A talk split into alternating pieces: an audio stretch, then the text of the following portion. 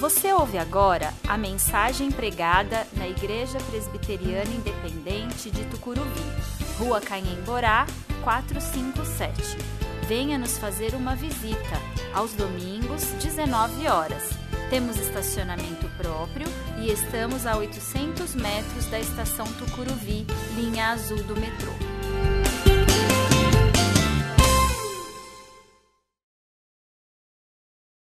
Livro de Atos dos Apóstolos, capítulo 2. Eu vou fazer a leitura na nova versão transformadora. Ela será projetada, você pode acompanhar.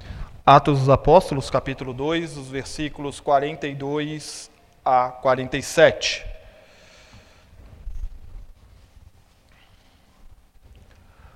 Todos se dedicavam de coração ao ensino dos apóstolos, à comunhão, ao partir do pão e à oração. Havia em todos eles um profundo temor, e os apóstolos realizavam muitos sinais e maravilhas. Os que criam se reuniam num só lugar e compartilhavam tudo o que possuíam, vendiam propriedades e bens e repartiam dinheiro com os necessitados adoravam juntos no templo diariamente, reuniam-se nos lares para comer e partiam o pão com grande alegria e generosidade, sempre louvando a Deus e desfrutando a simpatia de todo o povo. E a cada dia o Senhor lhes acrescentava aqueles que iam sendo salvos. O livro de Atos dos Apóstolos é o testemunho daquilo que aconteceu aos que caminharam com Jesus e como a igreja cresceu e se expandiu ao longo do primeiro século. Ao longo do seu relato, o autor, o autor de Atos dos Apóstolos nos conduz desde a subida de Jesus aos céus, a ascensão de Jesus aos céus, a descida do Espírito Santo, a abertura da pregação do Evangelho aos não-judeus, a conversão de um dos principais apóstolos da primeira geração, Paulo, e como o ministério deste apóstolo impactou a vida da igreja no primeiro século. A leitura de Atos dos Apóstolos nos coloca diante da maneira como a igreja deve viver ante as mais diversas situações da vida. Nos revela como a sociedade e cultura da época conflitavam e dialogavam com a mensagem das boas novas de salvação. O nosso texto está inserido entre a primeira e a segunda pregação de Pedro e a conversão de um grande número de pessoas ao Evangelho. Antes do nosso texto, nós temos o relato do Pentecostes, a descida do Espírito Santo e a pregação de Pedro, resultando na conversão de mais de 3 mil pessoas. Sucede o nosso texto o relato da cura de um coxo às portas do templo e a segunda pregação de Pedro. Só que essa segunda pregação de Pedro não teve tanto sucesso quanto a primeira, porque ele e João acabaram na cadeia. Né? Eles foram presos. E no meio desse contexto todo, está inserido um relato de seis versículos que sintetizam o que era a vida em comunidade daqueles primeiros cristãos. Muito provavelmente, o autor de Atos dos Apóstolos insere aqui este relato para fazer um intervalo de tempo entre o Pentecostes e a cura do coxo. Ele descreve a igreja crescendo e se desenvolvendo, mostrando a espontaneidade daquele povo e devoção e dedicação daquele povo, daquele povo que eram chamados os que criam. Há aqui uma breve, concisa e impressionante descrição de como a igreja nasceu e como ela viveu o que é de fato uma igreja. Quando nós perguntamos o que é igreja e por que somos igreja, nós precisamos entender, primeiramente, que a igreja é a comunidade dos que são salvos. E essa definição não deve nos isolar da sociedade, mas sim nos aproximar daqueles a quem a mensagem do Evangelho se faz necessária e urgente. E é pensando na relação entre igreja e sociedade que todo ano, no mês de agosto, nós trabalhamos com mensagens que nos mostram a necessidade de não nos fecharmos em nós mesmos. Em 2018, nós falamos sobre a relação da fé com a nossa cidade, a fé urbana, como nós vivemos a fé no contexto urbano. E ao longo do mês de agosto de 2019, nós vamos trabalhar o tema do bem comum. Como você vive a sua fé? Você vive a sua fé de maneira isolada? Você vive a sua fé apenas com a hora marcada aqui na igreja? Ou você vive a sua fé conforme dá, no tempo que der, eu vivo a minha fé? Bem comum pretende partir da temática da fé a serviço do reino de Deus na sociedade.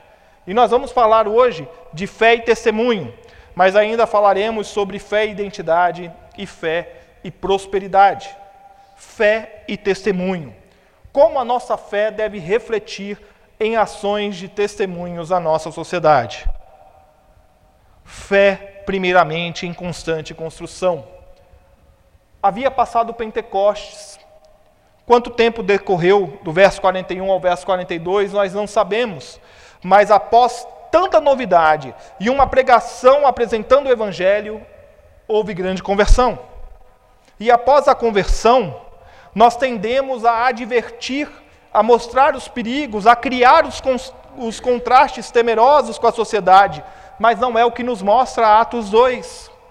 O que temos em seguida ao Pentecostes não são sentenças de ordem e exortação, mas sim sentenças afirmativas de como a comunidade cristã vivia.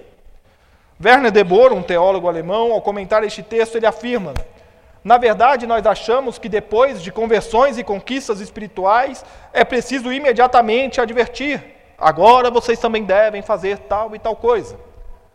Mas não é isso que nos mostra Atos 2. É justamente o contrário.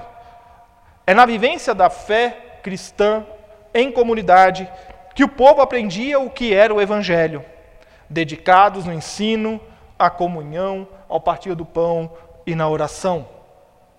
Essas quatro ações fundamentadas no profundo temor que eles tinham e na liderança apostólica, que fazia com que o evangelho fosse palpável e visível a todos.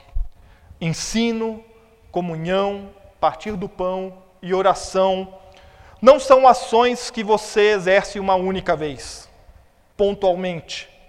Considerando que o aprendizado leva toda uma vida, que a comunhão se desenvolve ao longo do tempo que o partir do pão, a alimentação, é uma necessidade diária e que a oração é uma prática que você deve exercer diariamente para aprender e melhorar a sua comunicação com Deus, nós compreendemos então que a fé não é estática, mas a fé está em constante construção. A vida cristã não é uma formação de capacitação que você faz e aí você está apto a ser cristão. Não é um curso, não é uma especialização, nem tampouco uma faculdade. A formação cristã é a construção de uma nova vida. E nessa perspectiva é preciso haver em cada um de nós o sentido de urgência de que nós precisamos nos dedicar. Não uma dedicação qualquer, não uma dedicação motivacional no sentido de faça para ter, nada disso, mas sim uma dedicação de coração ao que se faz é a dedicação que nasce na força do Espírito Santo em nós. Alguns textos traduzem como perseverança, continuar firme, ou seja, manter a direção e o foco na aprendizagem, na comunhão, no partir do pão e na oração, porque as demais coisas são acessórias. Quando nós pensamos na relação com a sociedade ao nosso redor, nas questões práticas da nossa fé, nós precisamos ter em mente que as alegrias e tristezas que nos cercam vão nos dar a oportunidade de viver aquilo que nós aprendemos e experimentamos na comunhão do partir do pão e da oração. Como? Exemplifico. Quando você está no seu trabalho, na sua escola, na sua faculdade, e você está conversando com alguém, e essa pessoa começa a falar de algum problema pessoal, a nossa reação geralmente, são duas. Ou a gente vai palpitar na vida da pessoa, ou a gente vai dar uma resposta mais evasiva, né? Aquele famoso, nossa, é difícil mesmo, né? Poxa vida, né? Como é complicado, né? Poxa, eu te entendo, é bem difícil, né? A resposta aqui está ali. Você não se compromete com a pessoa. Mas não é isso que o Evangelho nos ensina. Os evangelhos nos mostram que nós devemos nos alegrar com os que se alegram, chorar com os que choram, que nós devemos levar a palavra da boa nova a todo instante. Então eu quero te dar uma dica: que tal na próxima vez que alguém falar dos problemas, você parar dois minutos e orar com ela, ali mesmo, entregar a ela. Uma oração curta, simples. Senhor, meu amigo falou da dificuldade que passa, eu quero pedir que o Senhor dê sabedoria a ele para lidar com essa dificuldade para que ele possa enfrentar essa dificuldade? Uma oração curta, uma oração simples que você faz pela pessoa. São pequenas atitudes como essas que nos levarão a testemunhar de Cristo e a viver a nossa fé, fortalecendo a nossa relação com a comunidade ao nosso redor. E aí nós vamos ter então a nossa fé se desenvolvendo para o bem comum. Nos versos 44 e 45 nos dizem o seguinte: os que criam se reuniam num só lugar e compartilhavam tudo o que possuíam, vendiam propriedades e bens e repartiam o dinheiro com os necessitados. Estes versos são bastante controversos. Eles podem ser facilmente usados por pessoas com ênfase na questão social, como socialistas, comunistas, sociais-democratas, quanto por pessoas com ênfase mais no capital, como conservadores, liberais e neoliberais, que usariam o texto com o mesmo fim: vendam tudo e nos deem o dinheiro. Aliás, a teologia da prosperidade é especialista em pegar esse versículo e fazer isso com ela. O que o texto, no entanto, não revela é algo que eles, aqueles que criam no primeiro século, sabiam bem e que nós precisamos nos atentar. Jerusalém era uma cidade densamente povoada no primeiro século, mas uma cidade sem grandes oportunidades de receita, de se obter sustento. Uma cidade localizada no alto da montanha, você precisava sair dela para ter pastagem. Uma região mais árida. Para pescar, você tinha que se deslocar até o mar da Galileia. E aí você imagina que nós temos ali a primeira comunidade dos cristãos que surge no Pentecostes durante uma festa tradicional judaica, onde judeus de todas as regiões foram até Jerusalém para essa celebração, que se iniciou na celebração da Páscoa e concluiu 50 dias depois. Além disso, nós temos o grupo dos que seguiam a Cristo, antes ainda do Pentecostes, que já haviam saído de suas regiões, como por exemplo Pedro, como por exemplo é, André, Tiago, que haviam saído de suas casas, haviam deixado seus trabalhos e estavam ali em Jerusalém. Os próprios apóstolos, que eram galileus, de fora de Jerusalém, haviam abandonado as suas fontes de sustento. E agora eles estão ali reunidos em comunidade, os que criam estavam ali e havia necessidade de se manter os mais necessitados e os que não possuíam renda alguma. A igreja de Jerusalém, ao que tudo indica, não era uma igreja de pessoas ricas, mas sim de pessoas pobres, sem grandes propriedades ou bens para que gerassem rendas. Tanto isso é verdade que, ainda no primeiro século, Paulo vai levantar uma oferta com as igrejas da Ásia para ser enviada à igreja de Jerusalém para o sustento daquela igreja. O autor de Atos usa pela primeira vez nesse texto um termo para se referir àqueles que haviam se convertido. O termo, e na ausência de um, um termo específico, que só surgiria depois, cristãos, o autor se refere aos que criam. E estes eram os que formavam a comunidade que se autogeria e autossustentava. E duas coisas me chamam a atenção nos versos 44 e 45. A primeira é que aqueles que tinham tudo em comum compartilhavam tudo, não consideravam nada seu, mas sim do todo.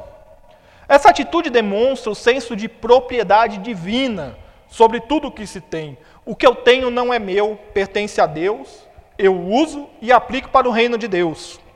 Não se usa mais esse termo, mas talvez você vá se lembrar de um termo que se falava bastante da mordomia cristã. Nós somos mordomos daquilo que Deus nos dá, nós cuidamos, não nos pertence, pertence a Ele. Na hora que Ele quiser, Ele tira. Na hora que Ele quiser, Ele aumenta, Ele dá.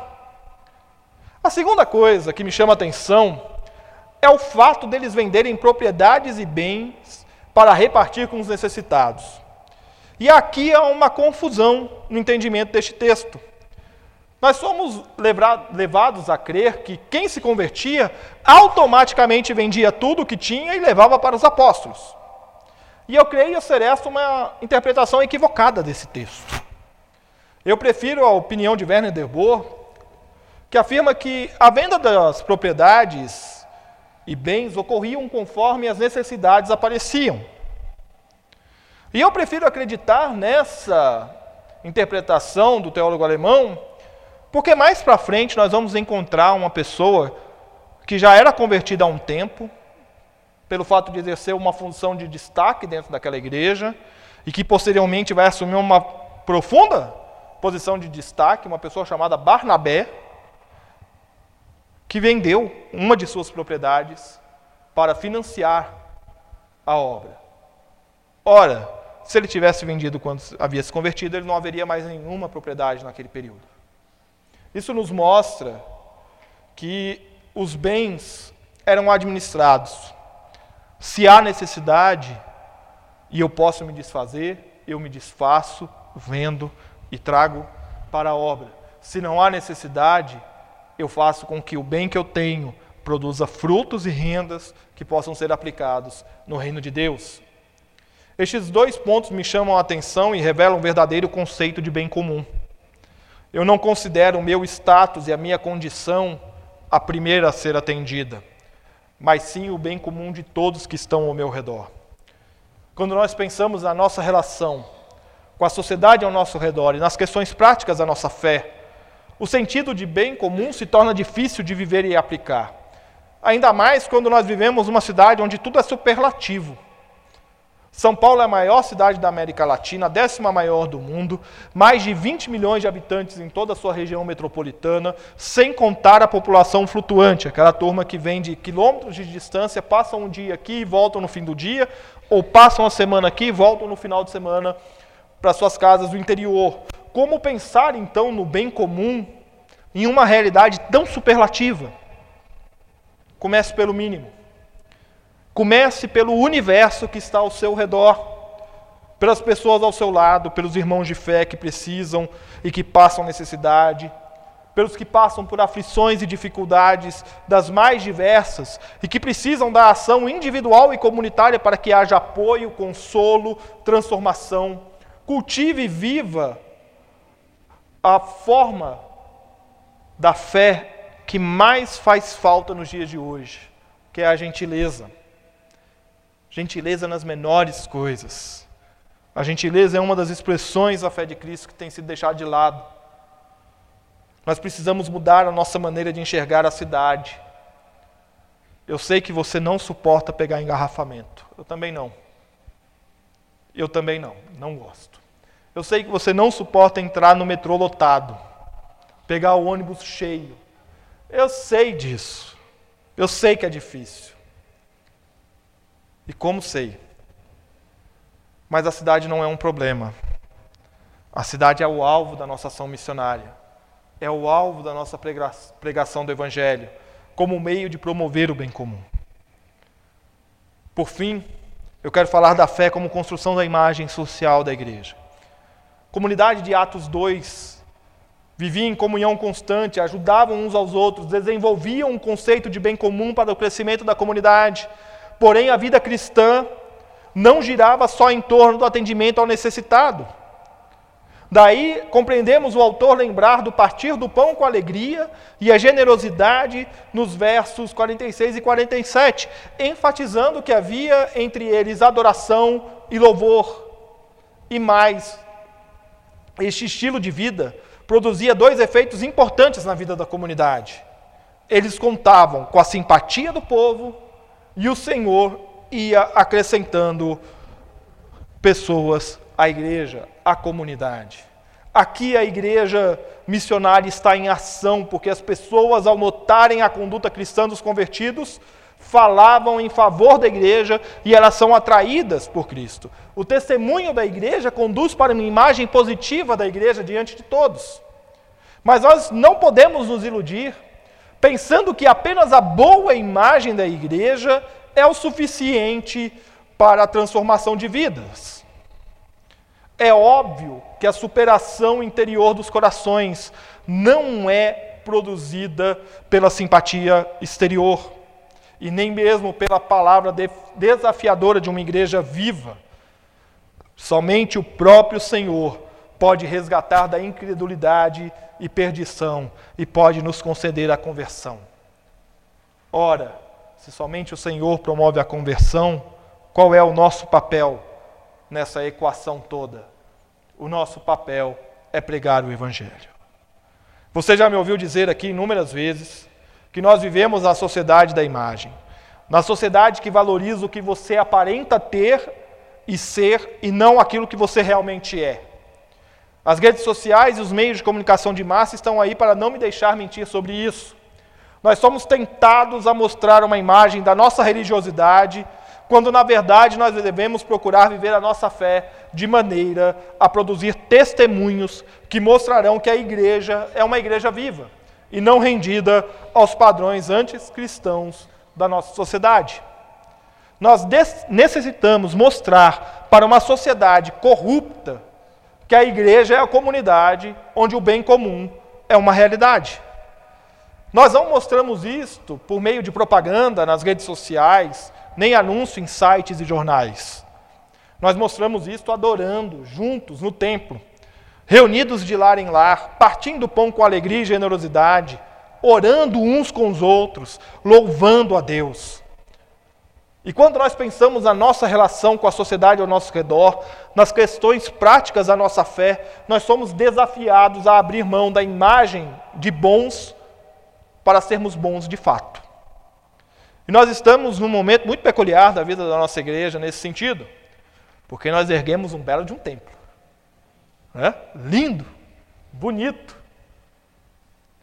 Sobe lá em direção aqui a Gustavo Adolfo, aqui, vai lá no topo do morro da Gustavo Adolfo qualquer dia, durante o dia, um sábado à tarde, e procura a igreja no meio dos prédios que você vai achar. É lindo de ver de longe. Essa cruz, Coisa maravilhosa, muito bonito. Uma estrutura que por si só chama atenção. E aí nós queremos ver as fotos, olhar as imagens, queremos que tudo seja bonito, limpo, impecável, para que os outros vejam como é linda a nossa igreja, e ela é realmente linda. Mas não é a beleza arquitetônica do templo que deve nos motivar a sermos bons, mas sim o Evangelho e a mensagem da salvação. O quão comprometido nós estamos em abrir as portas do templo, para que todo aquele que desejar possa aqui estar, para encontrar apoio, amizade, fé, consolo, ensino, comunhão e partir do pão.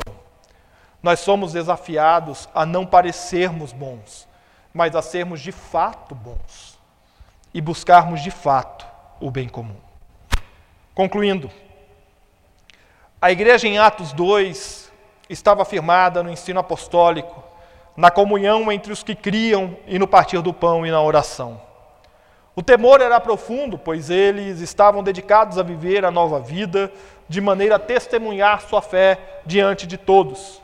E Jerusalém era uma cidade profundamente religiosa, nós precisamos nos lembrar disso. Centro religioso da fé judaica no primeiro século. Pessoas de diversas regiões iam para lá cumprir as suas rotinas religiosas.